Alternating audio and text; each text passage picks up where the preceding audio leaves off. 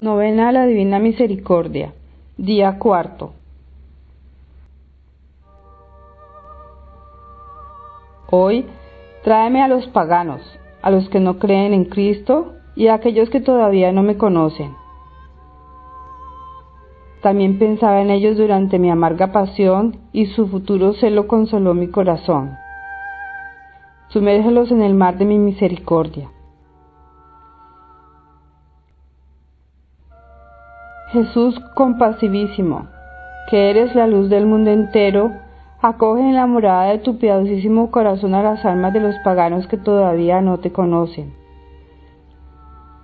Que los rayos de tu gracia las iluminen para que también ellas unidas a nosotros ensalcen tu misericordia admirable y no las dejes salir de la morada de tu compasivísimo corazón.